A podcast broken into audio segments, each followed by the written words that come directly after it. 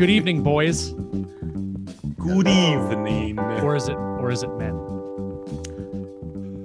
I prefer Turds. Boys. I'm young at Turds. Hat. Jerks, a-holes, weenies, weenies. It's like my son is on the podcast now. Well, uh, what episode is this? seventy-four seventy-four Hold on, let me put my Ben face on real quick. Hold on, hold on. Ladies and gentlemen, welcome back to episode seventy-four the Green Suiters Podcast. Um, tonight is a patron question episode, and while we only got a couple for uh, requests from Patrick, I did get one other question offline from a patron. So, Patrick, we're sorry we're not answering your questions tonight. Oh God! Uh, thank God! Thank God! Right? He always gets special treatment. So tonight we're skipping you, Patrick. Uh, but we'll get into that. We have a really interesting, good topic that I think all of us uh, are excited to talk about. But before we get into that, I want to talk about this one's giveaway, which is our good friends, Leather by Dragonfly, giving away another glorious Sedgley, which came in very uh, handy at the old uh, Festool build-off. Yeah. Ronnie, you had your Sedgley on. We all did. And, and you know how many people borrowed from my Sedgley? I don't know if you saw it. It was yeah. hilarious. Hey, let and me I get that pencil. Looking, I had to keep looking down. It was like, where? One time it went over to your all's team. It, my my Paolini pocket roll, I had to go get it. You had two on your bench. One of them was mine. Oh, I thought the other one was Sedge's. No, no. There, somebody had hoisted mine, but it's back. I think. I didn't check that.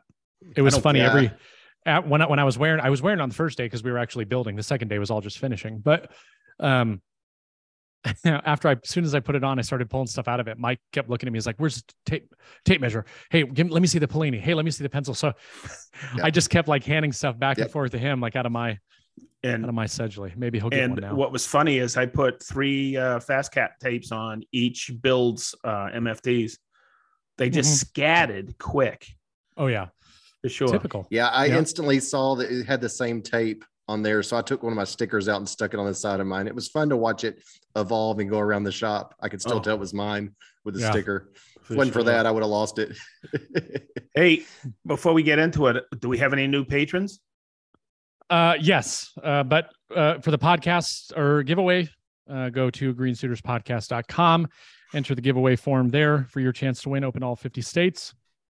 One entry per human being, please, everybody. Oh, come on. But, Sedge, yes, as a matter of fact, you are correct. We do have some new patrons this Woo! Week. Woo-hoo! Woo!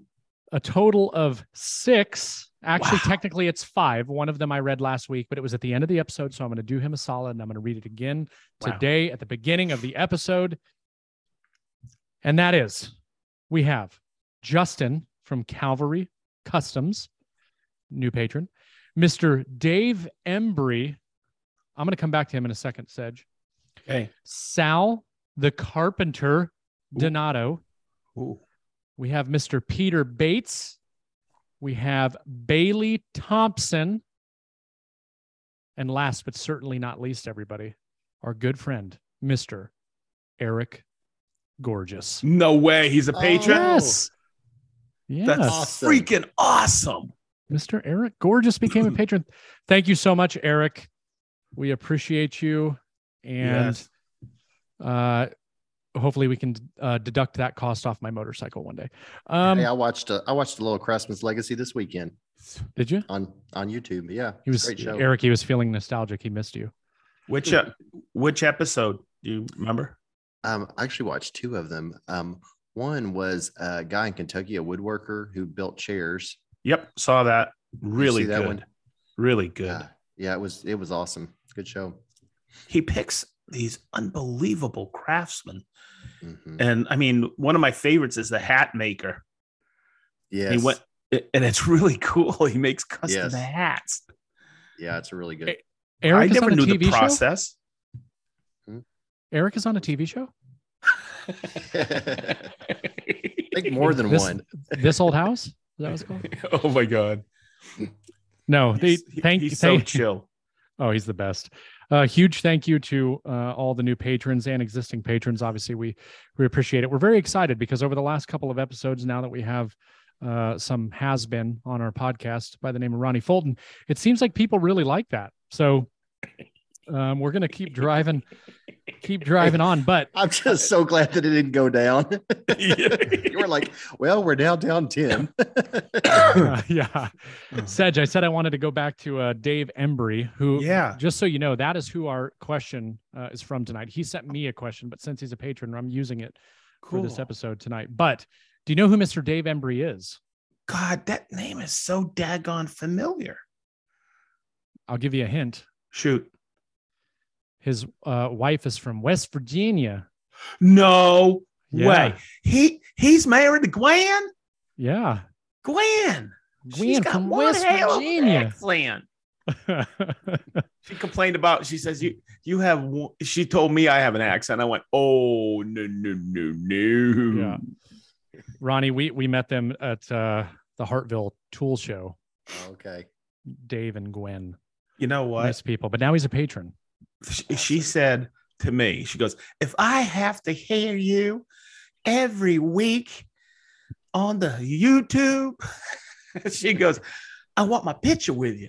Do you know that Hartville show was great? And I think that was one of my highlights, meeting Gwen and Dave. It was yeah, fun. That's awesome. Really neat. Good. People.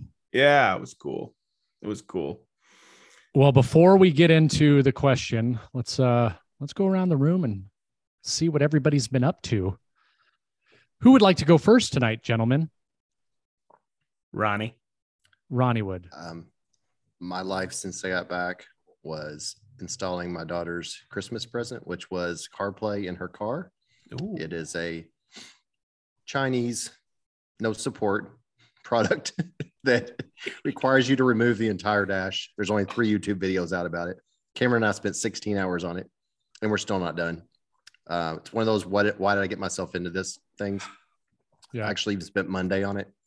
Um, wow. That's, that's a whole nother thing. Almost one more step. I kind of have two phases on it. I need to remove her dash now and put all of the boxes and the components in there, and then I'll be done with it. But it's been a huge project. That's installing a rear view camera, everything, steering wheel, steering wheel, like controls work and everything. When you back up, it's, it's amazing. It works. But it's been a huge ordeal. Wow. Um, didn't, didn't know I was getting into that. Just waiting for the weather to be mild, and we had a couple of mild days. And it's best to do that kind of stuff outside and not trying to use lights. So mm-hmm. um, that was my idea. Cameron said about three quarters uh, through the day, he was like, Dad, this is so fun. But then later on, he's like, this isn't fun anymore. so, so we've got that. And then I'm also building a, um, for my wife, I told her I would do it this winter, and it's getting, I'm getting nervous. It's February. I'm building a, um, a bar, like kitchenette area downstairs off our current kitchen area, which is like, uh, it's going to be for like kind of a coffee bar, the Jimmy Buffett margarita machine, place for that to go, um, with a, there's a wine fridge in the middle. Um, so it's a cool little project in a, in a corner that we don't really use. So it would be nice, kind of make that a useful corner. So I have the boxes made, making the face frames tomorrow, and probably do a post about that then. Way cool, nice. Man. So that, that's been pretty much since I got back. That's that's all I've pretty much been working on. Get back from what? Get back from the Festool build off. Ooh. Which was, you know, that was an intense, what, three days yeah. that we were there. Yeah. We got a lot of things fit in and a lot of things accomplished and a lot of building and That was I, uh, I, I I saw your story, Jason. You said you're like coming back from that. You're like, it's your brain has to almost like, yes, it's hard yeah, to come and, off. And I, I was, I've tried to say that to words to my wife, and I know what you're talking about. You're, you're on, you're smiling, you're talking to all these people that you know and like, and you come home and you're just, it's hard to explain. I don't, uh, to be honest with you, I, I don't have that same uh, feeling when I get done with WorkbenchCon. I think the difference between the build off and the event was the entire time you just look around and everybody has got their phones out filming whatever it is that you're doing or something that's going on. And it's just exhausting, and all the lives and, and everything else. Like it, it was almost like you had to be on twenty-four seven. Yes. And I yes. think that was exhausting to me at WorkbenchCon. To be honest with you, I I hardly ever pull out my phone at WorkbenchCon. Like mm-hmm. WorkbenchCon to me is like a getaway from the social media stuff. Um, I pull but out. I don't know what I pull was. out I just my felt beer. Exhausted. Yeah, I pull out. Yeah, my other phone, uh, named Michelob Ultra. But yeah, it was. Yeah. I, I just got back and I'm like, I just need fifteen minutes to just sit down and be quiet. Yes. What about you, Sedge? Oh, um, what I've been up to is trying to, you know, you can never catch up on sleep. um, I think the, the two and a half months uh, planning that event. And then also um, you're going to see a great video. I think it's going to be released tonight or tomorrow on YouTube. Um, you know how we had the Shaper guys there, Russ and Jake? Mm-hmm. Well, they came in Monday night, and I spent all uh, of Tuesday cutting those conference tables. And that oh, yeah. was a lot of planning with that to make sure those went right, because those are my pride and joy there, those tables, those conference tables. They're our sycamore walnut bases. You'll see in the video. Uh, so when you, we talk about, you know, Russ and Jake say, yeah, well, you know, we they're Doug Mockett pop-ups. You know, uh, yeah, we'll cut those out. And I think last time we recorded, I mean, it was released that I told everybody I was going to do it, and I was worried about them. We joked around when we sat up there in our pre-planning stage at nine o'clock on Monday, on a Tuesday morning, and said, I go, how long is it going to take you guys? They go, oh, we got it all uh, into our uh, Shape of Origins. Um, all four pop-ups, which should take us uh, two hours. And we all started laughing. And I go, it's going to take a lot longer than that, because we're going to be fit- taking a lot of footage. Uh, I think, and we did a lot of lives from there with on the Shaper uh, web uh, Instagram. Um, so that was, I think, a twelve-hour day. And it's all going to be boiled down into a killer video that Chris just did. And so you know how Chris was in the build-off with us, filming and everything? Mm-hmm. You know, taking a lot of pictures. I just go, how long is that build-off video you're going to release? And he's going to, we're going to release it off all three platforms. He goes, a minute forty-five. Oh, wow. I go, well, it's going to be kind of like uh, a lot of, you know, uh, pictures and quick video. He goes, oh, yeah, yeah, it's going to be great. But he goes, it, you know how much time it takes. I go, yeah, he's been working so hard on those two videos. Plus, everybody else is trying to get other stuff uh, uh, taped and everything. And mm-hmm. It's it's crazy. So I there's a lot lot went on last week. I was exhausted all weekend, but I was in my shop. Um, I'm doing a lot of Kaizen cutouts, and I have a bunch of foam that I've been working with and doing that. But we didn't film any Sedgetool.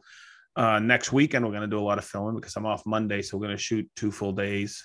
It should be a lot of fun. Everybody's been uh, screaming they want to see a, a S Y S A Z cabinet. And I was talking to Jordan uh, this afternoon, and we're going to get some plans done on that. But he's taken off to the U K for a couple of weeks. So a lot of balls in the air, just juggling a lot. You know what? It was so worth it. You know, Thursday night, I, we took everybody out to Moontown Brewing. Mm-hmm. Kirby, who uh, is the person there who's the lead for special events, she emailed me yesterday, and she goes, I wanted to thank you, blah, blah, blah, blah, blah. A lot of really nice email. And so I typed back and I said, nope, thanks is all to you, Kirby, because about nine thirty at night, I looked around. Everybody was still there, and everybody was laughing and smiling. That's, that was a perfect venue location. Perfect. Yep. Perfect. Yep. Um, it was it was not too, like, we were able to talk normal volume to each other. Yep. Good conversation. All sit down at the table because we're all tired. Yep. It was great. And all the all the big wigs were there, you know. Mm-hmm. Yes. Uh, Jake and Russ, they were like so thankful. They had such a good time uh, from Shaper. Um, on the way home today, I was talking with uh, Alan from Rubio, and he just he, he was just thanking me. He was like, that was unbelievable. So Ronnie um and uh Jason, you guys have been part of the did I have enough wood there? Yes. Yeah, de- definitely a, a decent selection of wood for sure. Yeah. uh Indy Urban Hardwood came up Monday morning to pick up the remaining slabs, and he just he was almost in tears. Uh he wanted to thank me so much uh for it, uh, including them. Yeah, I'm glad they were able to be in the room during that time and see it. That was a great idea.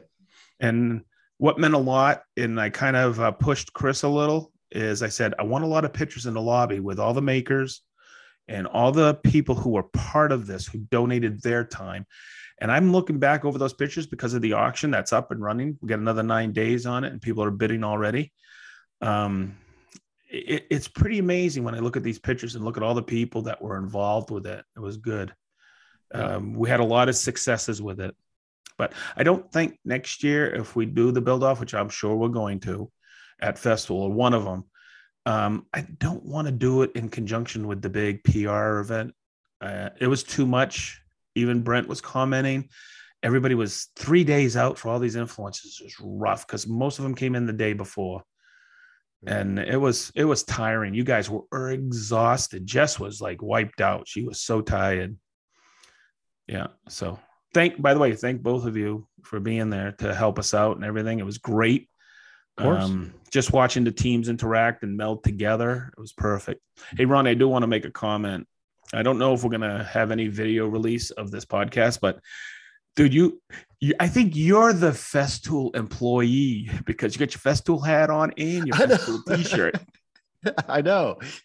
Well, you know, today is, it, it's seventy degrees today, which is crazy in February. Yeah, I know. And I was, I can't wear a t-shirt, couldn't wear a sweatshirt. And I was like, well, my wife just, just pulled this out because she just washed it. I was like, I'm putting that back on. These shirts are so comfortable. I love them. Yeah. And I thought long sleeve t-shirt was the way to go today. Yeah, man, it was then, when I jumped in the car to come home today, it was sixty-three degrees. I was like, yes. Yeah, and then tomorrow's supposed to be here, it's supposed to be raining, and then possible snowing on Friday. Yeah, how wonderful.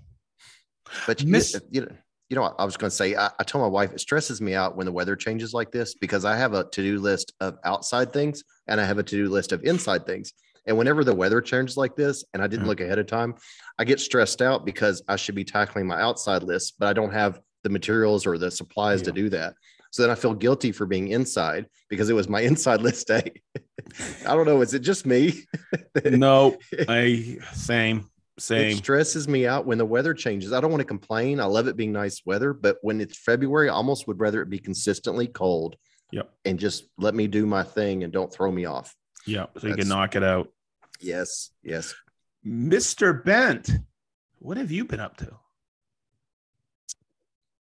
Uh, well, of course, I was also at the uh, Festool launch event and the build-off, which I was not supposed to participate in the build-off.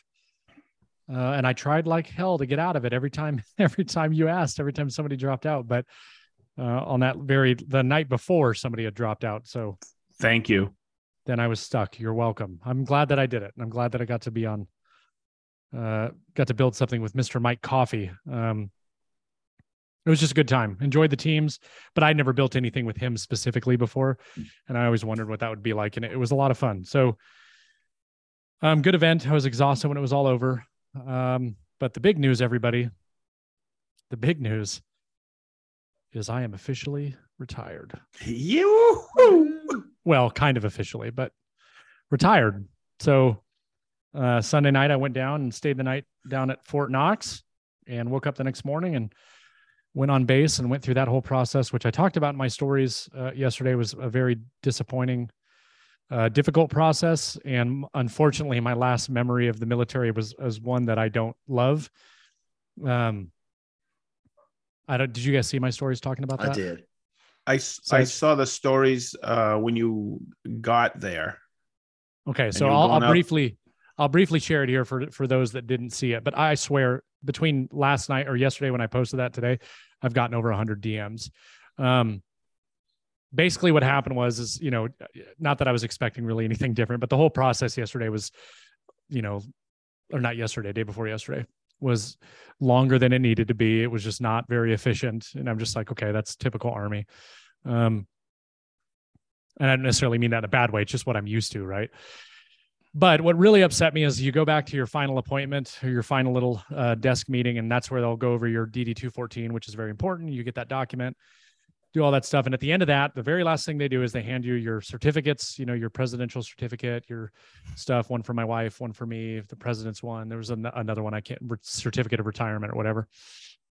Your retired pin, a couple bumper stickers, that kind of stuff. But ooh, then they bumper handed me stickers. A, then they, yeah. Then they handed me a flag, and that flag was folded up like a t-shirt inside of a plastic bag, as in they just took it out of whatever box that they get their stuff shipped. And to me and the Army that I grew up in, that was not okay. And it's unfortunate because that that's that's something that would be so simple to do. Um, and it doesn't even have to be the people that necessarily work there. I mean, just people in the military that are on base, being able to do that and give that final retirement flag, not in a plastic bag, but folded properly yeah. to that individual that's retiring after twenty years. And, and I prefaced my stories by saying, you know, I, I specifically chose not to do a retirement ceremony. Had I done a retirement ceremony, that absolutely would have happened. Um, but it would have been my unit that did it. That's how they would have got the stuff, but my unit would have done that. And it's not even that I wanted those things done. I didn't expect anything. I didn't expect my certificates to be in a frame. What really bothered me about the whole thing is that the person that worked there, when she handed me that flag, looked at me and said, "Oh, and I'm sorry it's not folded, but that's just the way that we get them." And that told me everything that I needed to know about that situation. And that was that we know this is not the right answer. And I'm just letting you know that we know this is not the right answer. Best of luck. That's the impression that I got. So that was my last encounter in uniform in the Army, was that specific thing. And it just, it bothered me.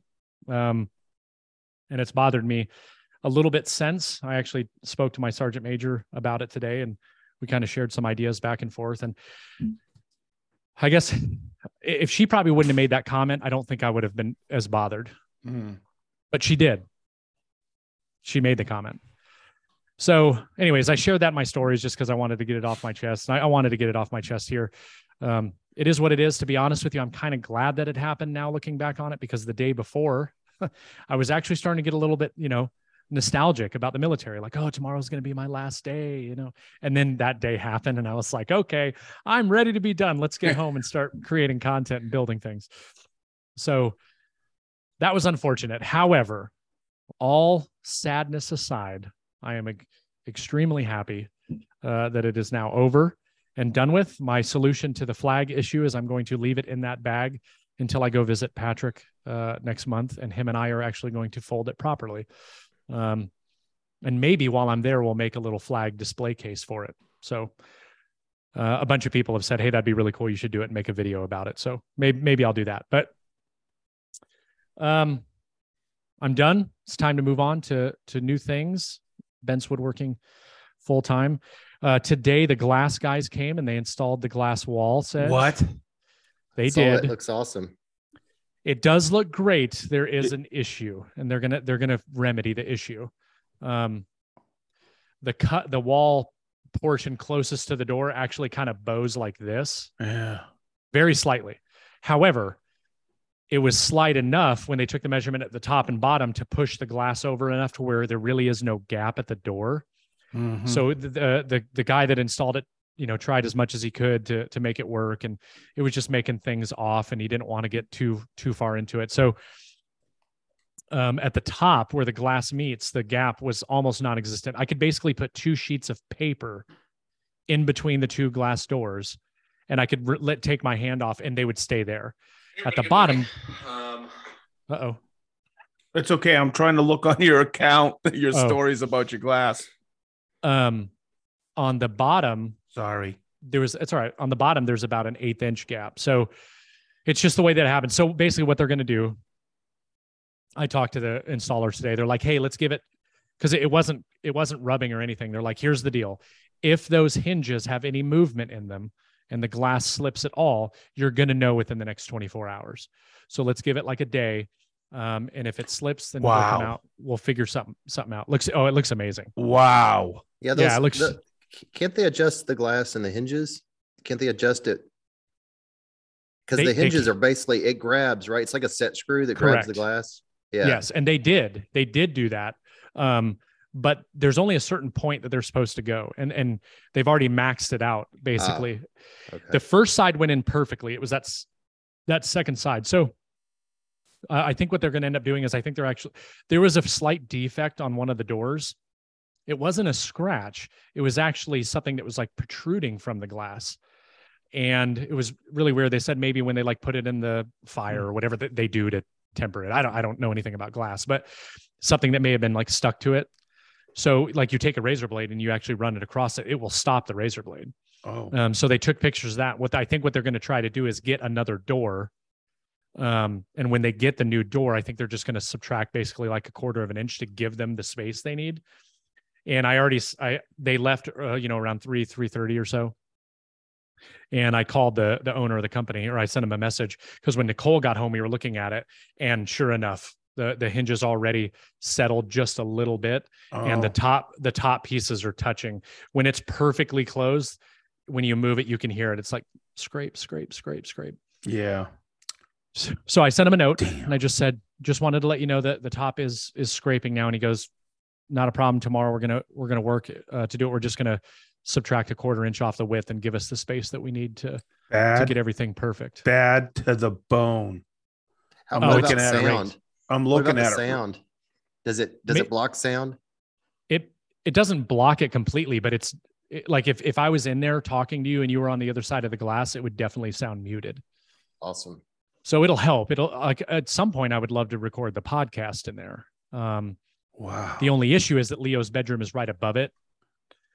And so something that I might do when we replace the carpet in his room is get one of the cellulose foam guys to come out and actually fill the the cavity bef- before we actually put down new carpet, just to help dampen some of that noise transmission. And then I can just always use it for the podcast moving forward. You're gonna, you're gonna get your cavity filled with foam?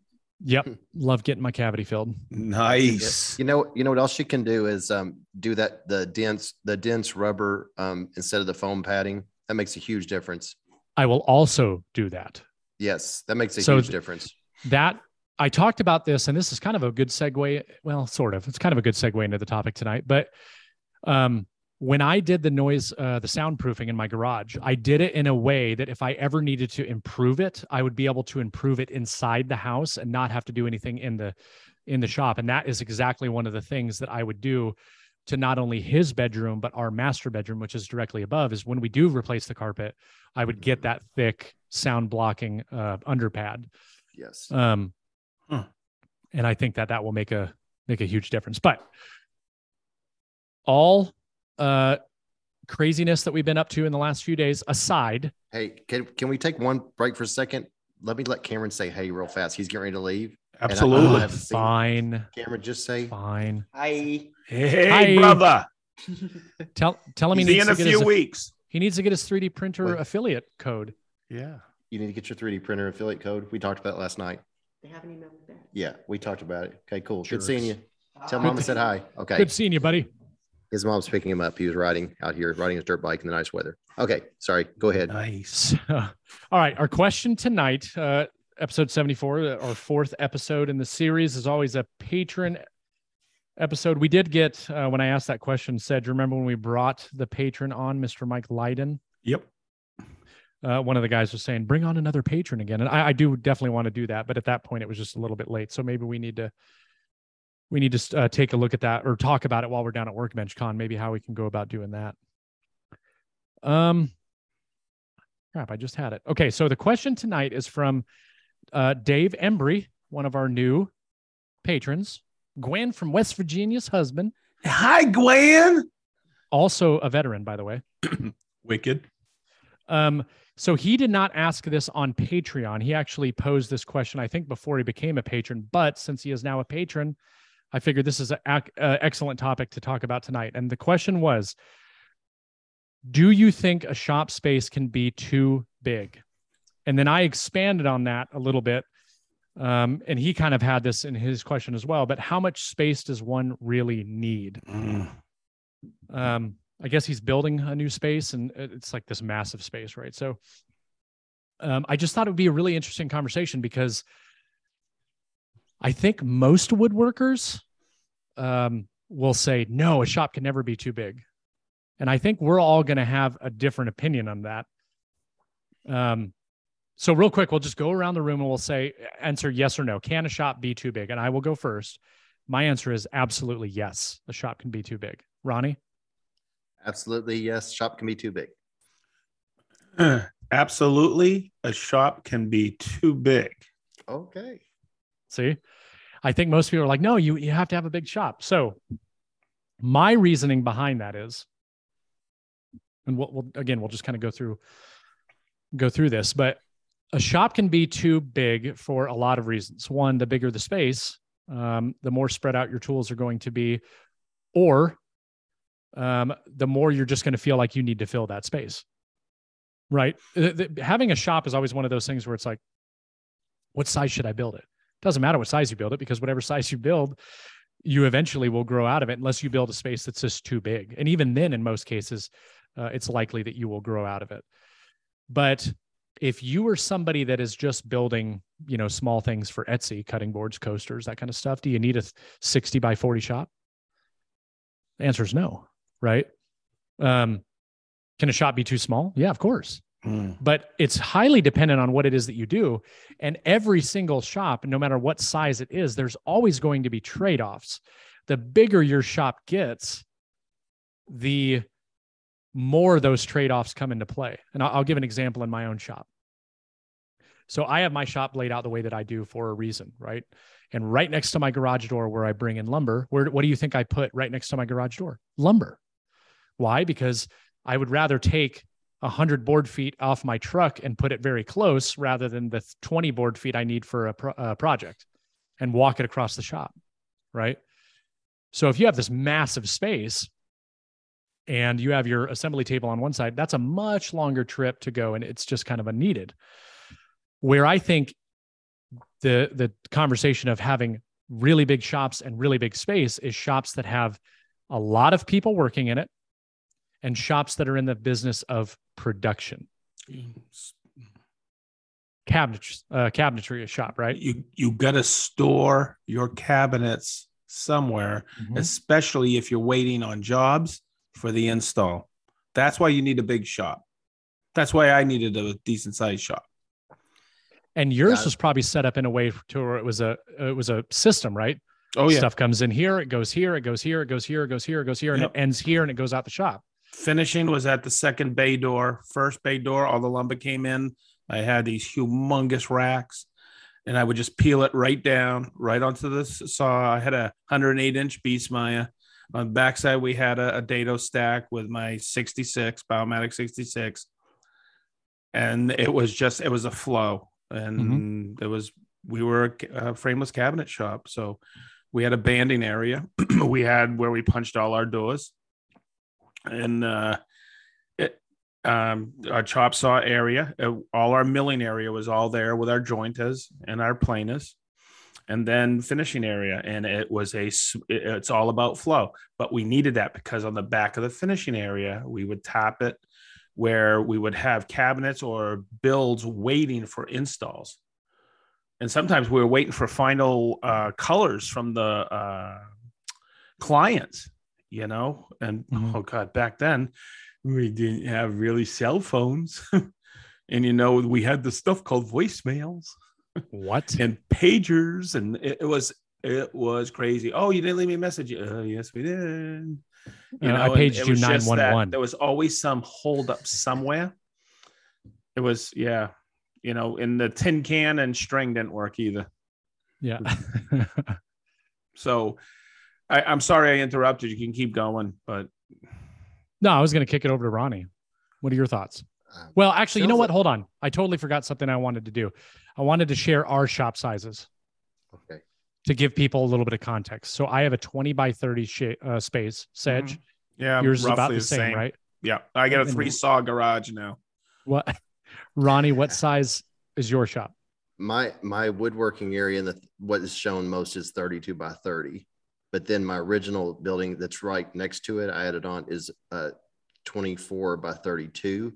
And I use that primarily just for parking my van, still as a regular garage. And my C N C is in front of that, because it's thirty-two foot deep. So that's, that, that allows my C N C to not be in my workspace, which is a full size C N C. It's ten feet long. It takes up a fair amount of space. So that I'm able to keep that over there. Wicked. Okay. Now your thoughts. So my thoughts, it sounds like we're kind of in the same, same thought. Mine, mine is when people say shop, we talked about storage, it's your work area. When I think about it, there's two different things. There's your work area, and then there's your storage of your goods or what you're making. And I feel like that even though my shop has been in a driveway, It's been in a one and a half car garage. It's been in a two car garage.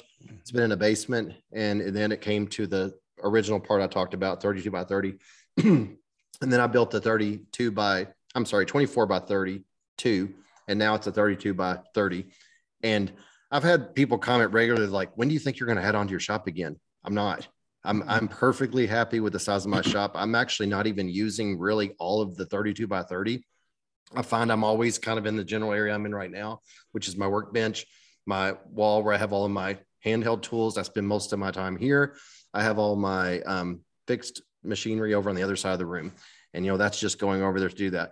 But I, I think it's kind of a guy thing when we think shops seem to be big, because you think about it, you don't really hear people talking about how big's your kitchen. You know, how big? It's like, oh, I've got my stove over here. And then yeah. thirty feet away, I've got my refrigerator. Right. And then I've got, you know, even I'm in really nice houses all the time, no matter how massive the house is. Even if a kitchen is really large, that work area is generally the same size. The island mm-hmm. might be huge. Mm-hmm. The refrigerator might be four wide, but generally everyone kind of has the same working area. And I found that to be the case. Um, it's all about, for me, shop size is what you're making. When you start building big cabinets, you quickly see the limitations of your shop because they quickly overtake you if you don't have the room. And for me, that's really nice that I have that overflow where I park my van. If I'm building mm-hmm. really big things, I will move it out to there to keep it out of my way.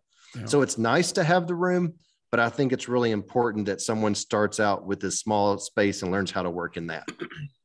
Yeah, good yeah. point.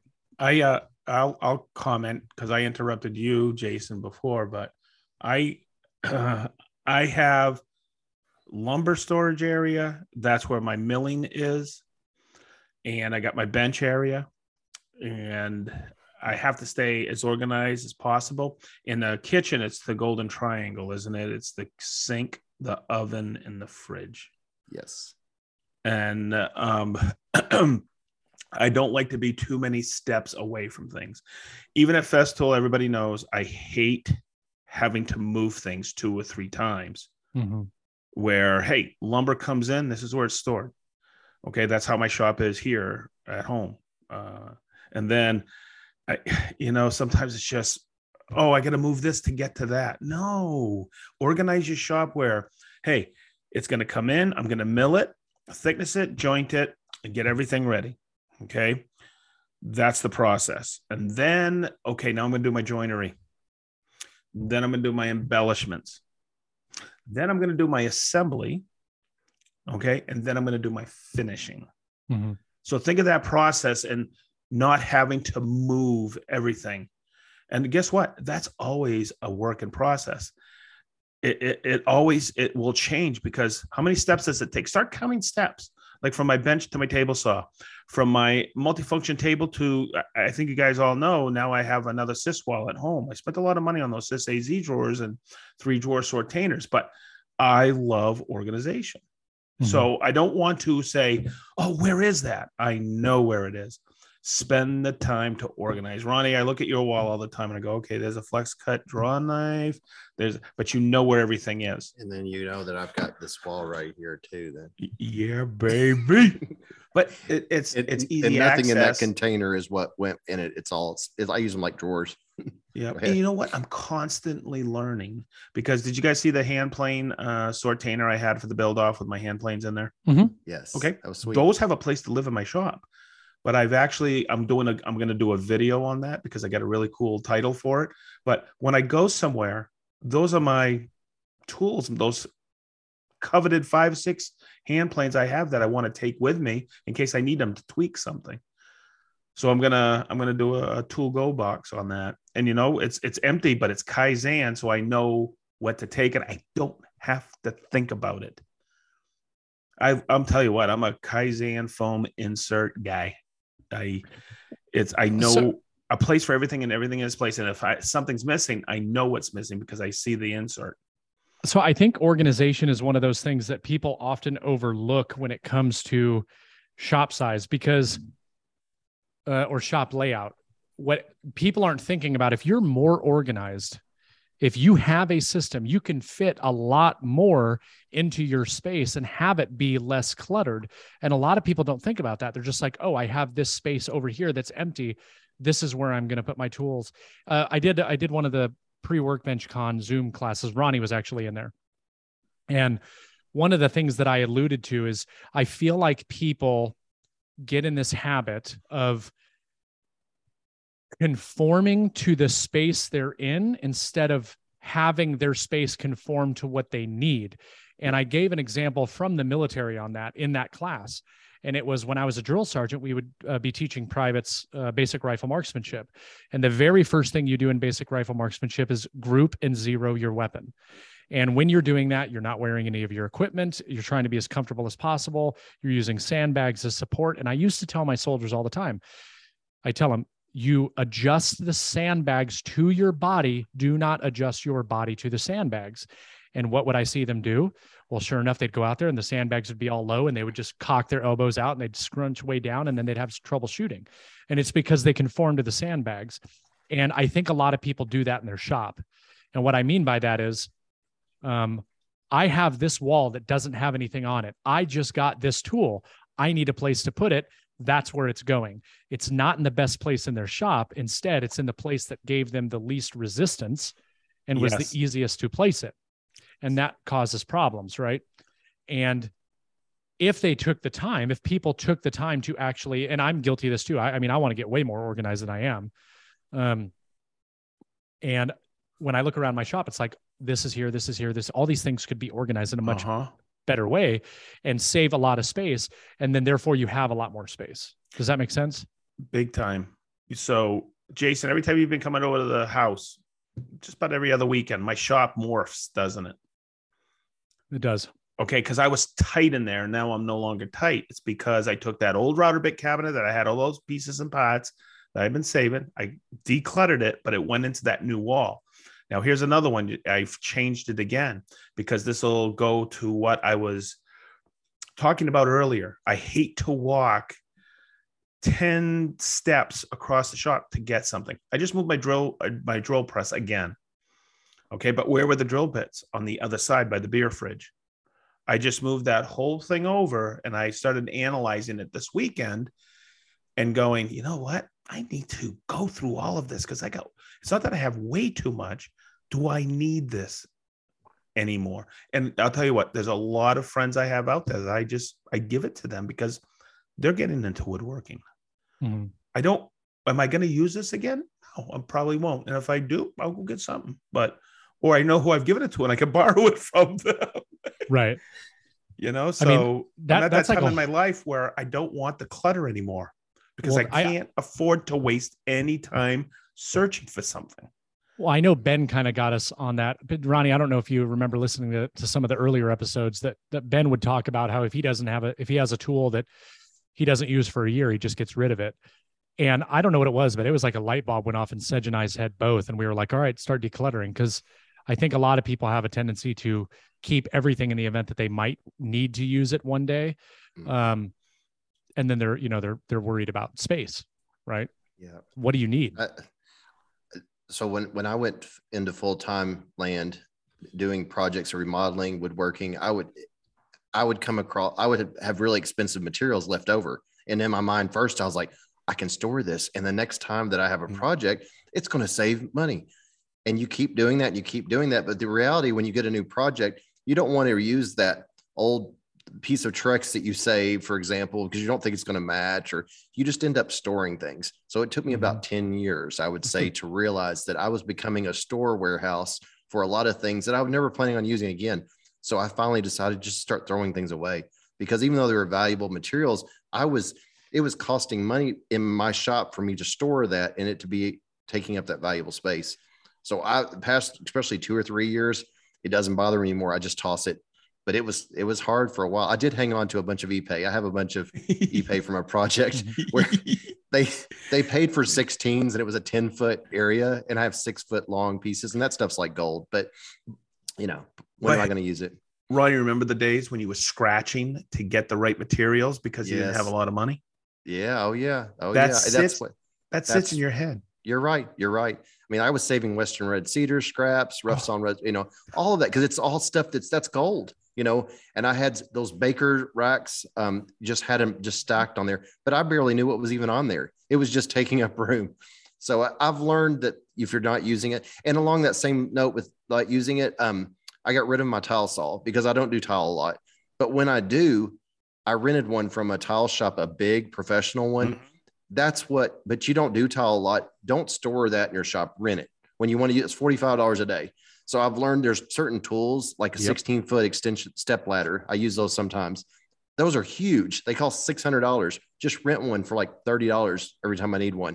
Mm-hmm. So I try to start some things that make sense to rent and not store mm-hmm. when you don't use them a lot, and you can get the really nice, and then it's gone. And they can make, the other one is things they maintain. I mean, I'm like that with the pressure washer. I have one. If I had to do over again, I wouldn't even, I wouldn't even have a pressure washer. Use it once a year. Let them maintain the motor, do all that kind of stuff. You just take it, give it back.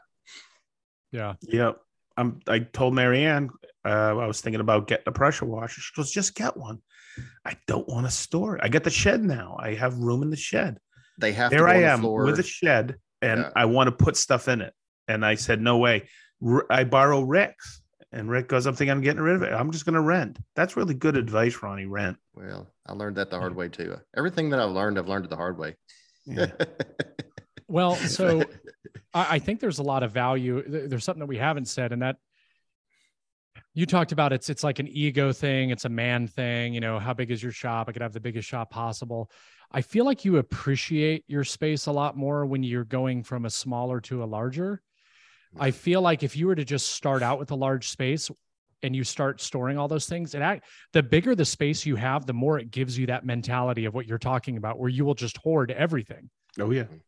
And is it nice to have that space? Yes. But at the end of the day, did you need it? You know, and that goes back to the other question that I posed on this is like, how much space do you actually need?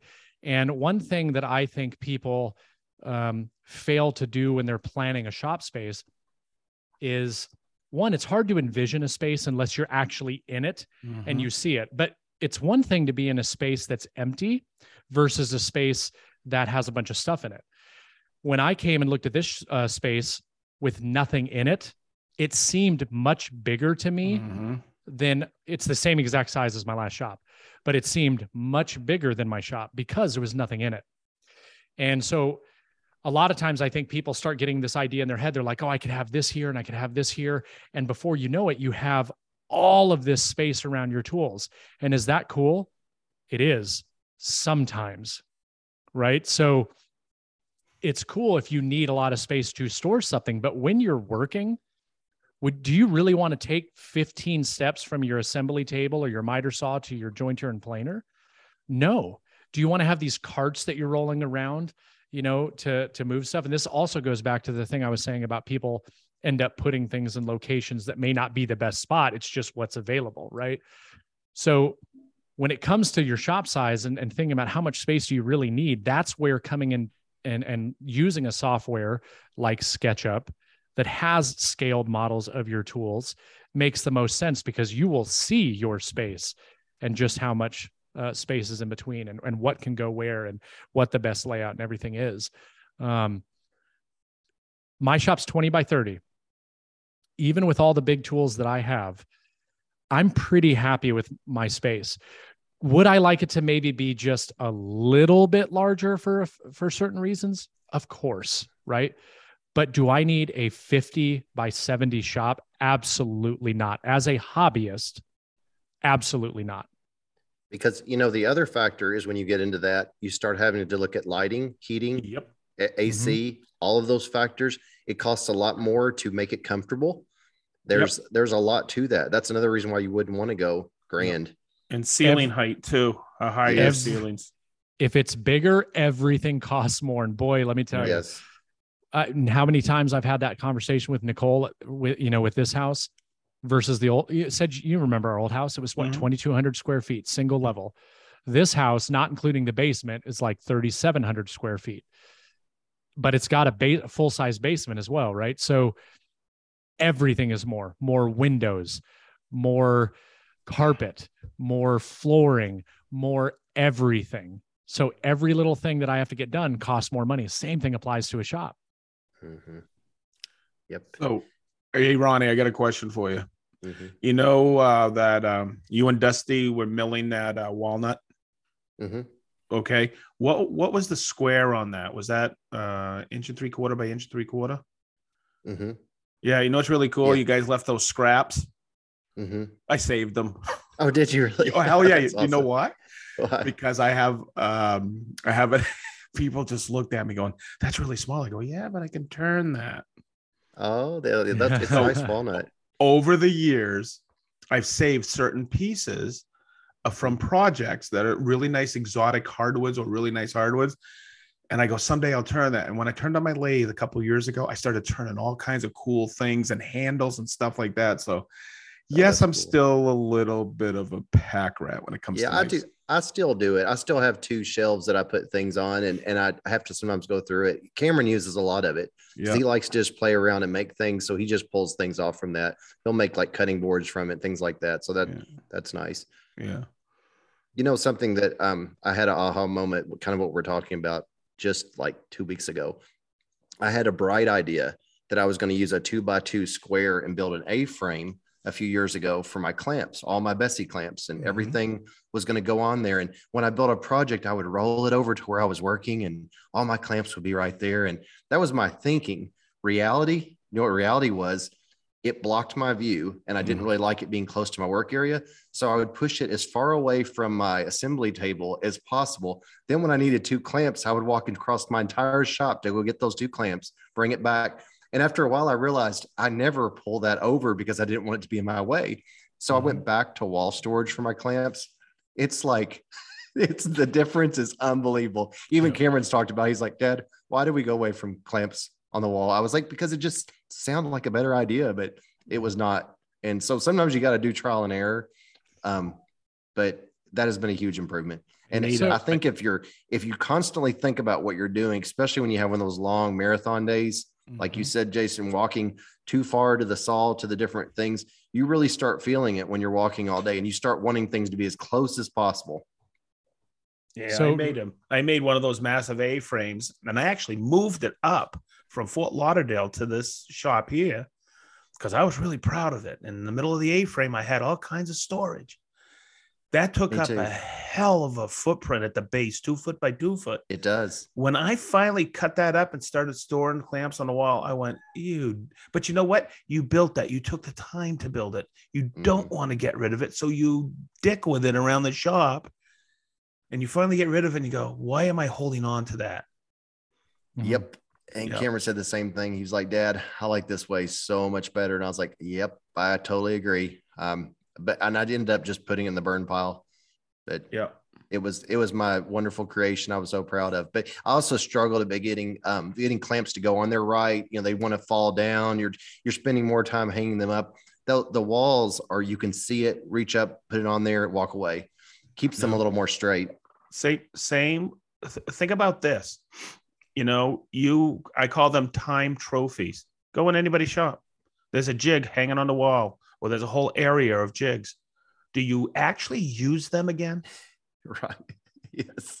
You know, so but hey, you're damn proud of it. You, you spent two or three hours just to take that board and go hump, hump, hump, by a router bit or a table saw. Worked great for that build. And you go, man, I'm going to I'm gonna use that someday. You hang it on the wall. You're so daggone proud of it. Or you put it up on the shelf and you never, ever yeah. use it. So true. Yeah. But it's such a um, tough thing to throw away, a time trophy. Yeah. It's, it's a good word for so, it, time trophy. I like that. One of the things uh, that I was talking about in the class, Ronnie, you even uh, mentioned something about this, but that I, seventy percent of my shop or eighty percent of my shop is in one third of my shop, mm-hmm. right? The other two thirds has very little. Um, and I, I bring that up because you had talked about you trying to get as many things in a small area. Um And what I would challenge people to do is like whatever area that is in your space, for me, it's my assembly table, right? Everything revolves around this area because I mill my lumber from this table. I assemble things from this table. I do my joinery at this table. I cut things to final length from this table. And when I say from this table, I mean my, my materials are resting here, but everything, all the tools that I need to use from this table are very close by. So I always utilize this as my, my place. And because of that, seventy or eighty percent of the things that I need at that table are all around that table. Um, the rest of my shop is, is very, is very open. And, and again, this goes back to people don't look at their space like that, right? They look at their space as what do I have in here now and where can I fit more stuff? And like Sid was talking about, he had a drill press on one side of the room, but his drill bits that he used at the drill press was on the other side of the room. That makes absolutely no sense. And then it's like this light bulb goes off in your head, like, why do I not have those things close by? Let's take care of that. And then that frees up space for something else, right? I think what a lot of people have a tendency to do is take the easy route versus the hard route. Exactly. And the hard route for somebody that already has an existing space is moving everything and then finding out they don't like something, so they never do it. They just live with what they have. Mm. And again, that's where something like a three D modeling software or graph paper or something like that, where you can move the tools without any sweat equity into it and see that space before you actually commit to it. Um, and also have a, a, a second set of eyes. You also a second set of eyes, right? Immensely, Jason, just by going, move that over there, do that with that. And I went, oh, yeah. Yeah, I mean, we, we we get blinded by what we've be- become accustomed to. You always become accustomed to the environment that you're in, regardless of how hard or how easy it is. So when something is really, really hard, you kind of become accustomed to that. So when things get a little bit easier, it's really nice. When you're in a situation where everything is really easy all the time, if it gets a little bit hard, you're like, oh, God, this is so much work. In reality, you're like, no, it's not, right? It's just that you're you're accustomed. And the same thing applies to your, your shop environment, I think. Um. I'll share something, right? So you guys have both been in my shop. You, you've seen the layout that I have. The layout for what I have right now works really good. Um, tomorrow morning, I'm getting on a plane early in the morning and I'm going to Felder. Uh, and I'm going to spend two days at Felder and I'm going to be looking at some tools. And there, I am considering putting a sliding table saw in my shop this year. And a t- I have a twenty by thirty shop, everybody. twenty by thirty, right? I have a saw stop and the bandsaw and the jointer planer combo and all these things, right? And I I can absolutely fit that machine in my shop. And I've already been thinking about what would I do differently? How would I maneuver these things around? What would be the best uh, setup for this? Could I uh, support a sliding table saw with a outrigger table, right? Because I was thinking about, oh, I probably don't need the outrigger table. Well, could I make it work with an outrigger table? And so I'm already thinking, like, how can I utilize this space Uh, in order to achieve that? It's not a for sure thing that I'm going to do it yet, but I'm very interested in it. And all I'm doing is I'm just going and I'm taking a look at my space. And how much space do you really need in between tools, right? How much space, what can I move to capitalize and utilize the space best for whatever the tool is, right? Um, and so that's something that I've been, I've been working through. And so again, twenty by thirty shop, could I put a slider in here? Yeah, I think I can. Right. You know, you know, um, what's helped me when on the three D modeling part, like on SketchUp, is I'll take the actual footprint of whatever it is. Like say it's my Powermatic sixty-six. And I'll also draw a square of the path of the largest thing that I can imagine putting yes. through it on mm-hmm. each side. And then that way you see the true footprint of mm-hmm. what it is. And you can eas- more easily visualize where everything's going the same direction, like a drum sander and the, the, and the saw could be next to each other because they're both taking the same path. That helps my brain to see that. Yep. Because yep. I'll tell you what, it's the ten feet forward, ten feet aft that you need for material yes. on that table saw. People don't understand that. And and to the right and to the left, how big's your fence? How, how you know, what do you think you're going to crosscut? Yeah. You know? That, you know, and that's something too that my, my sixty-six, I bought that. That was one of my first major tools that I bought. Like I guess it would be twenty years ago. Mm-hmm. Yeah, like twenty, twenty years ago. And I rarely, rarely use the full right side of the table. Usually I'm doing, you know, ripping. I, I'm going to use the track saw before I put a big massive thing and try to cross cut on there. Mm-hmm. So I don't need the area to the left and right as much as I thought. It's the out, it's the ten feet front and back. Yep. That's what I use all the time, mm-hmm. all the time. So you had a sixty-six, not this two thousand thing. I have the five horsepower sixty-six. Woo! Five horse. I had a yeah. I had a three horse sixty-six. And you know, you and know that, I bought that it. Cast iron was awesome. Is awesome. You know, I bought it on Amazon. Free shipping, no tax, two thousand dollars. Sweet. That okay, was, so I'm, they were I'm, trying to entice is... people at the time on Amazon, and they were not charging tax or shipping. And so I, I that's where I bought my joiner and my saw. And people are like, "Your tool is delivered to your house." I'm like, "Yeah, it's free. Liftgate service and everything." We were we were cutting on a unisaw, and my buddy Tony said, "Hey, I need to store my sixty-six at your shop." I go, "Okay, what's happening?" Because I'm going to jail. Oh gosh. So we uh, grabbed this sixty-six and just built it into our table system, and it was awesome. We just threw a dado stack on it, but there's nothing like a. That was when uh, Powermatic. I think this is just me speaking out there. Powermatic was Powermatic. They they were made in McKinnville, Tennessee. Tennessee, yeah. And boy, that that Mennonite. They always talked about it, but that's that really nice cast iron, and they always called it Baldor Baldor motor. Baldor yep. five horsepower. Oh, yeah. They said it's it's it lasts longer than I do. I mean, it's yep. made to run two shifts a day, you know, yep. seven and, days a week. And that that is a massive motor, that five yes, horse. That my belt, my belt, uh, Baldor three horse was huge. Yeah, it's a massive motor. You could yeah. you can run a blade with no teeth on it; it'll cut wood. Yeah, you really can. God, you're funny, Ronnie. You really can't. I see that when I work on those smaller saws, you know, yeah. I won't mention what, but I, I can tell, I can hear the little strain in the motor. Oh, yeah. And that's something I've never heard before. I didn't realize how spoiled I was with that, with that power, but it's a nice saw. There was something I was cutting the other day, and it's a super powerful tool. And I've, the first time I ever heard it strain, it'll come to me tonight. Amen. I did so much last week. It was so much daggone fun. It was fun. You know, now yeah. that we're talking about this, all I'm doing is just like looking around my shop going, yeah. all right, how would I, how would I do this? I, I mean, I love this. You said, you know, I, this is like one of my favorite things to talk about, right? Cause I geek out on, you know, shop layout videos and, and shop tours and all this stuff. And it's just like, you pick up that one little nugget that you're like, mm. wow, that's a really good idea. Or that's like the worst idea ever. You know what I mean? Why do you know, th- I took I took your idea in the Festool shop for my sheet good storage. Mm-hmm. Your I have exactly what when you come in my other section mm-hmm. to the right, I had enough room to put my full sheets. I stand them up and I yep. put them in there, and I did that probably four or five years ago, and mm-hmm. it's been great. I wouldn't change I, a thing about it. I got that from a buddy of mine, Mark Polito, in Fort Lauderdale. Actually, Sunrise. He, uh, I was always soaring in my shop that I had. I was always, I had like uh, old Home Depot uh, racks mm-hmm. and I stored everything horizontal. And then I was over his shop and I, I saw him storing vertical. Do you know that is the first thing I built in my shop here at home?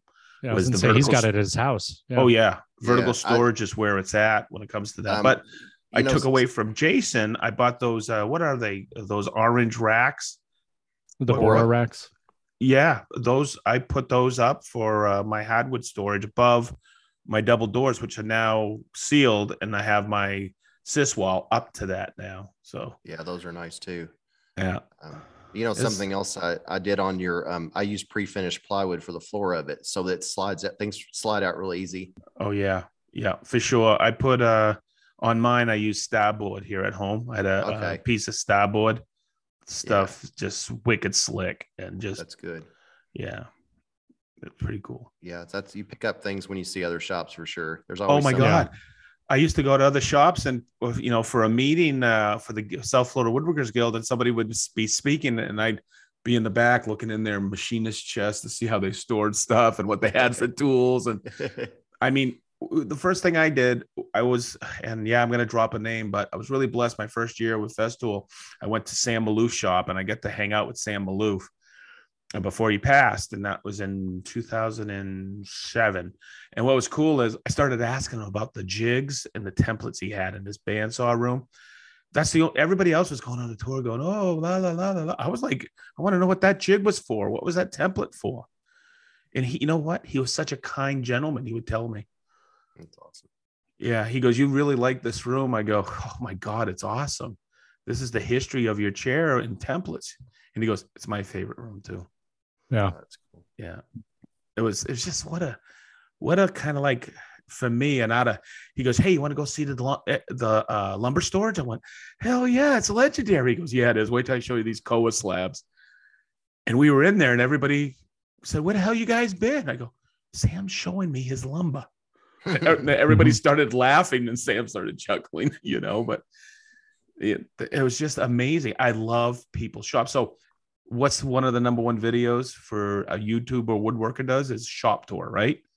Oh, of course. What I still haven't done one, you know, um, I need should. to. It's an easy win. But, but well, you know, you know, on that note, and I think we're, we're kind of, bought, we're all kind of, but you were talking about shop tour. I did one in twenty twenty. and I haven't done one since. And you know the reason why? Because I want everything to be perfect. Yeah. And it never will be, but I have this idea in my mind of like this perfect shop. Mm-hmm. And I, I don't think that exists. Nope. And I think some people would see a shop well, and say it's perfect, but you have know. Have you ever that... been to Ben's Woodworking? Yeah. Hey, you're sitting there looking around right now while we're talking. Yeah, yeah. You're already changing stuff. It can no, always think, be better, and no. everybody's shop is different, right? So if it's perfect yeah. for me, it's definitely not going to be perfect for you. Yeah. I, I oh, think there's just sure. always, there's always those projects you want to do that you know you need to do. And you're like, I'd like for to have that before I show my shop to, or I'd like to do that, but the reality is too, and you'll see even more, Mister Jason Bent, now that you're out on your own in the whole wild world, you're going to double think before you take some of the projects on that you used to do mm-hmm. when you had your military and it was kind of your side thing. When you know that you're like, every day is a day, what am I going to do today? Like I'm on my own. You'll, you'll probably be less likely to take some of them on, I think. So the problem that I have, and I think most people have this, unless you're like a YouTube channel, because again, I don't do client work, right? But if you're a YouTube channel that is just documenting you doing things around your house, which this year you're going to see a lot of that on my channel, it's very hard to take a step away from the big projects to go out in your shop and build some sort of storage organization, right? Because you're like, I got to right. get this big project done. I got to get this big project done. And it, and then you, I think in the back of my mind, what's really important? Is it me remodeling, excuse me, remodeling the bathroom? Or is it building a cabinet that goes underneath my table saw to store my saw blades? Right. Right. I'm going to pick the, the bathroom probably, but yep. unless I need a, I love shop organization, but I always feel like there's something else in my house that I need to get done or something else that I want to build. So it just always gets put on the back burner. But it's funny because everything we've talked about in this podcast points towards the more organized you can be, the more you're going to be able to fit things into your shop and the better Correct. You're going to work. It, it's a, it's a constant vicious circle. It yep. really it's a is. constant vicious circle. And, and I, something that I struggle with. There's so many things I want to do, especially after, like said, you know, built the, the Systainer wall in his shop. Like I have a, an area that I would love to do one and get way more organized and get more sortainers. Cause I freaking love these things, right? They've made my life three drawer ones. Yes. Yep. They've made my life so much easier. And I, I just want to get Uber, you know, organized and hyper-focused on that. But again, cause again, it will help me in my, in my workflow. It'll help more me efficient. Work better. More but efficient. It's like, is that a priority or do I need to get this desk built in, uh, desks built and the built-in done and then move on to the next room because my wife and I are both impatient. So yeah. And then before you know it, a year goes by and then two years goes by and then three, it's, it's unbelievable. Yeah. It's like you quickly realize and find the limit of how much time you have to do yep. things.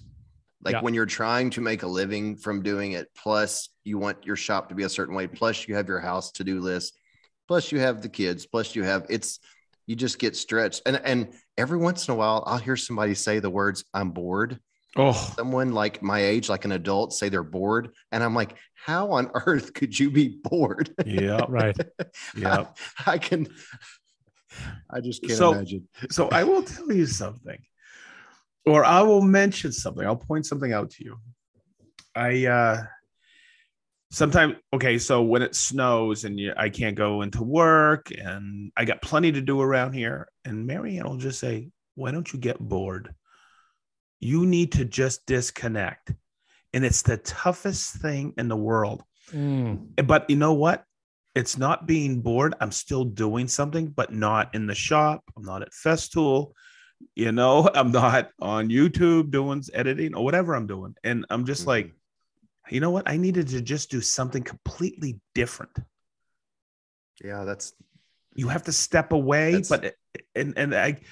So when I was in Ireland and we were on the bus going between places, and uh, there's a couple times I was I was kind of bored, and I go, man, to myself, I'm a little bored, and I go, well, I'm on vacation. I mean, I think I I gotta be bored. You know, so I can disconnect you know, from everything. I actually left my. Just, I told everybody I left my phone here. My you know, you uh, ju- work phone. You just hit something nail on the head. And my wife does listen to this podcast and she's going to be like, aha. So she's, she's noticed that I love to go on trips now. I love it. I mm-hmm. love to go on trips. And I think one of the reasons why is that's the only time I give myself permission to be bored. Yes. Because I know I can't build anything. I know the house list is done. I know I'm free from all the things that weigh me down. and it's when I'm on a trip. Yep. And it took, that's took fifteen years. That's that you're right. That's, that's one of the reasons why I guess I'm so always ready to go on a trip, because yep. it's the only time I get away. I, I have a very, very hard time not doing th- something. Mm-hmm. I have two. a very, very difficult time. And I love being able to spend the evenings now with, with Nicole and the kids. But I'll tell you what, man, when those weekends hit and I'm not out in the shop, or like I am always chomping at the bit to like get on my computer and do something, or I could be, you know, finalizing the design for the built-in. I do not do well with idle time. I really don't. Mm. I've, I've, I always feel like I have to be doing something, and it's not that I don't like being bored or I don't like relaxing. It's that I feel like I'm, I feel like I'm wasting time. Right. Because I think a big part of that is because I've been, I was grinding with this business for so long, and I was, I was sacrificing a lot of time with Leo and Nicole. Well, now I have two kids, so it's a little bit different, right? I, I basically have to be present because Nicole can't just take care of both. Um, and she shouldn't have to. So now I find myself in this position where, you know, I was maybe ten hours a week, you know, on Bent's woodworking, and, you know, now I'm about to go to twenty to thirty hours, and hopefully I can get a lot more done. But just the last two days, I've been seeing quickly how I need to get a handle on my schedule, because you know how much time I've spent in the shop in the last two days and I've been home all day, every day? Zero. I cleaned it up a little bit this morning, but I still haven't done anything. I haven't done my YouTube video. I'm not on a schedule. I'm not, you know, that that's what I'm struggling with, right? Is like, what's that schedule and how do I get out there and do that stuff? I have so many things going through my head right now. You know why? Because now all of a sudden I have all this time and I'm like, I can do this and this and this and this. And now before you know it, I'm not doing anything. And next thing you know, Leo is taller than you. Yeah. Yeah. I, I was just, I'll say it again. I was blown away at the woodworking shows when I looked at Cam and went, you're taller than me now. Yeah. I know. Where does the time go? It does. It's a very short blur. Yeah. Um, the kids were two and four when I jumped out on my own and started. And it's, it seems like that, that was just a few years ago, and it's crazy how, how fast it happens, but you definitely will have no trouble staying busy. I've learned that. And people will take as much time as you will let them. And you have to schedule time for yourself. It took mm-hmm. me over ten years to realize that. So I try, I do a pretty good job January and February of blocking out time for us and projects for us. I do a pretty good job. It gets harder as you go into the spring and summer, but I try to block that off, and I just know, and if anything comes up, I'm booked for that client. That client's us. And that's, that's the only way I can manage it. Cause if not, you, that's where the people, back to the things people asking you if you're busy, they're, you're always busy. You're never not busy. Sometimes, some days I could just spend a day reorganizing my van, taking back materials that I had left over for a job. That's, that's half a day right there, you know, and that's the day that you're not even working. It's it, everything just sucks time. Yep. And that's where everything comes back to organization and being efficient so that you can get as much time, maximize time as you can get, even your layout of your shop, saving time in every way you can. For sure. Well, for sure. Okay, guys, wow. I, That was a good discussion, and oh. we even got a little off off track there at the end, but it was good, man. Well, I think um, and I think the reason why we got off track is because shop layout is much more than just layout; it's right. process too, and process drives layout. Mm-hmm. Yep, it just goes back to you know. I, I think the the best way to look at it, you know, moving forward, on what space is right for you. Are you are you in production, or are you a hobbyist? Right. My shop doesn't need to be as big as, you know, Mike Coffee and what, what he's building. Right. Everybody knows how, how rapidly he's expanding his business and needs more space and has multiple employees and all that kind of stuff. Very different scenario than guys like us, you know, that are, you know, Ronnie, you're a little bit different now, but Sedge and I, you know, garage woodworkers that just do this shit for fun. Right. And yeah, for what but we I'm, need. I'm in so, the same category that I don't plan on ever having employees. Uh, Cameron works in here, but his bench is right next to mine, and I use his as much as mine when he's not here. It's kind of an extension of my own. And I'm in a I'm in a to die for shop that I built out at work all day, but I still enjoy coming home and still being in another shop, my shop. Yeah, you know, I I live I live a dream job, and I just I'm having a great time in my shop at home too.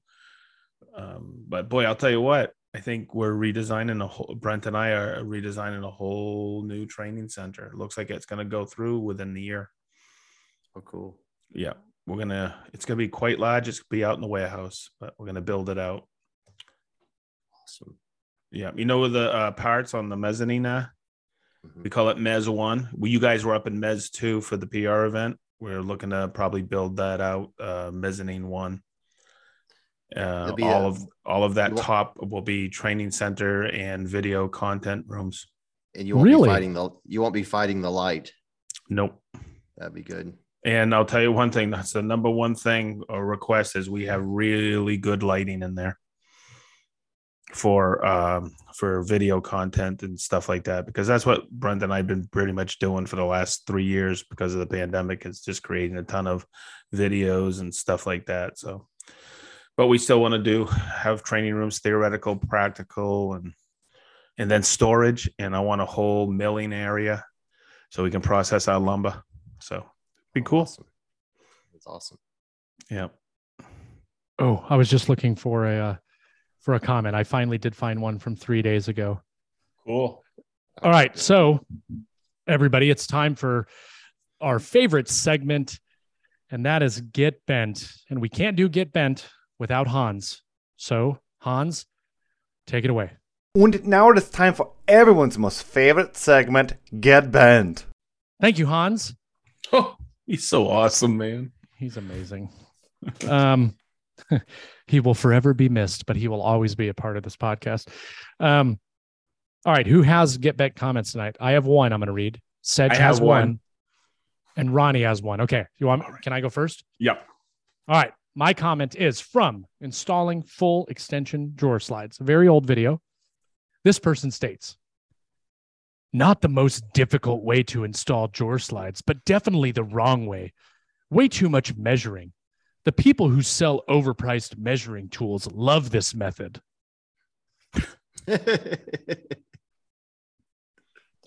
Thanks. Oh, man. Okay, all right, who turn? wants to go next? Yep. Okay, now, you know, I never have one of these, right? So when this popped up, I think yesterday, I went, oh, perfect. I had to read this, and I like five times, and I still don't understand it. So I'm going to try to do it in a funny voice, like,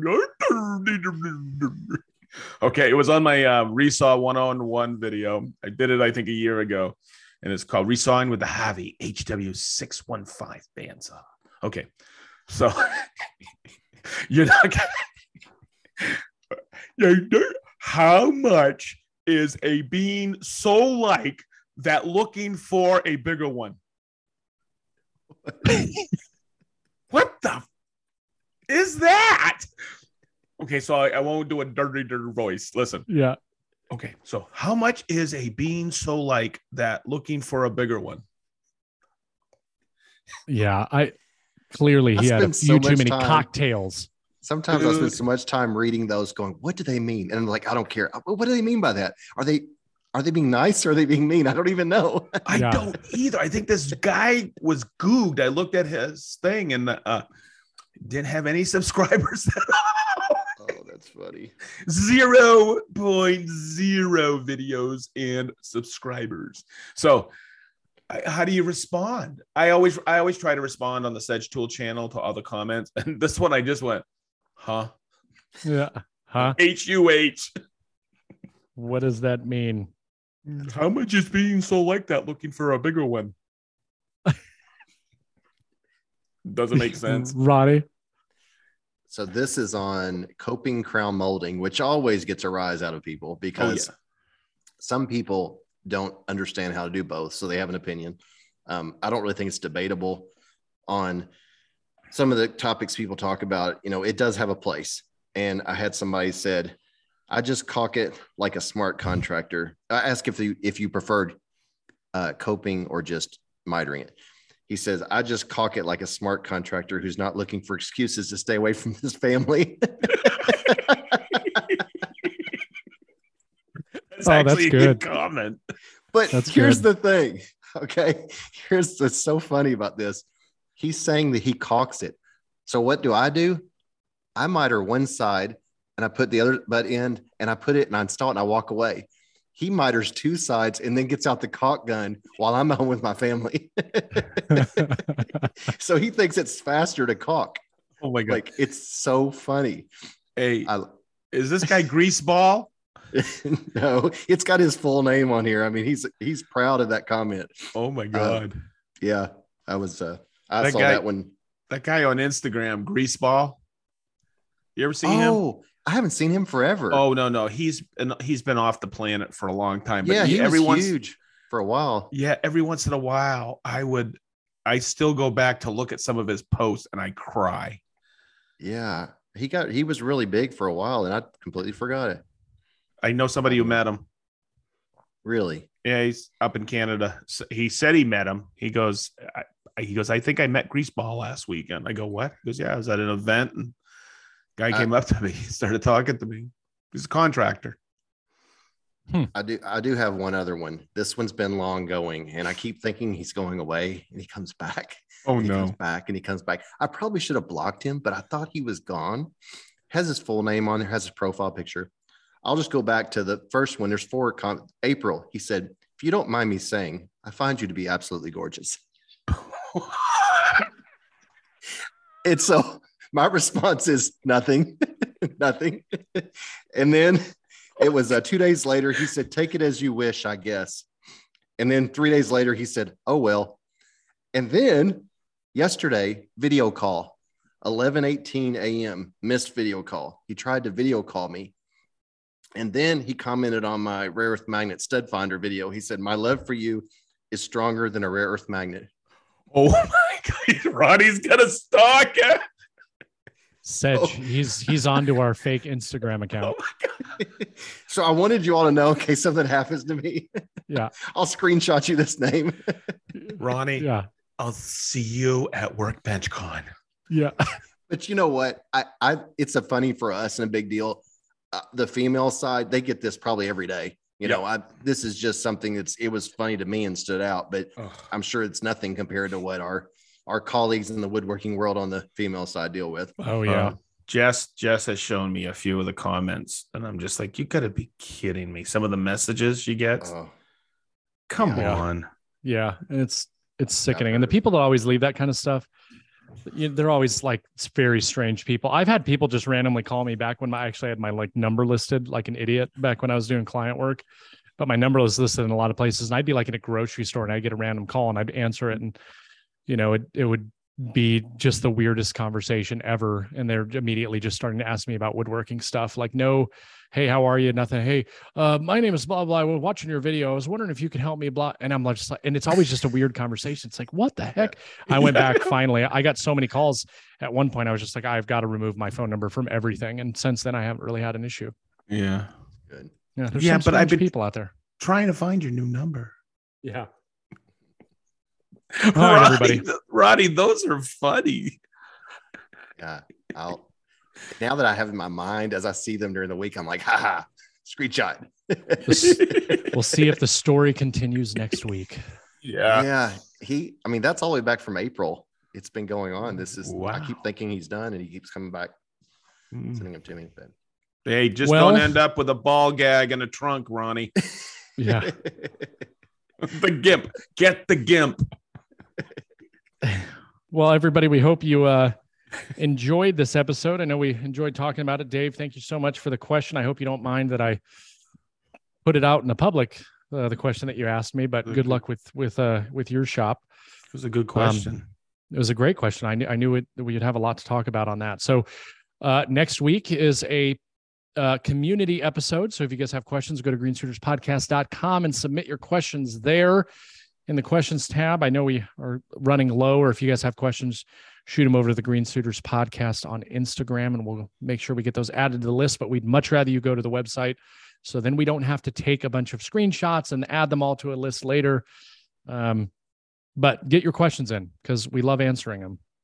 So, guys, I'm going to have to get going, because I have to edit this podcast, and then I have to pack, and then I have to get up at four o'clock. Nice. So... so I can go look at cool tools in Delaware. Man, have fun. When are you getting back? Uh, I'll be back Saturday afternoon. I think cool. we're we're coming up to you guys Sunday, or you guys are coming down here or something like that. But cool, man. We'll see. Everybody, thank you so cool. much. Two and, and we'll a half weeks ya. to WorkbenchCon. Yes, two and a half weeks WorkbenchCon. We'll see some of you there, and everybody else will pollute your ear holes next week. All right, guys. All right. Have a good night. Later. Bye. Bye.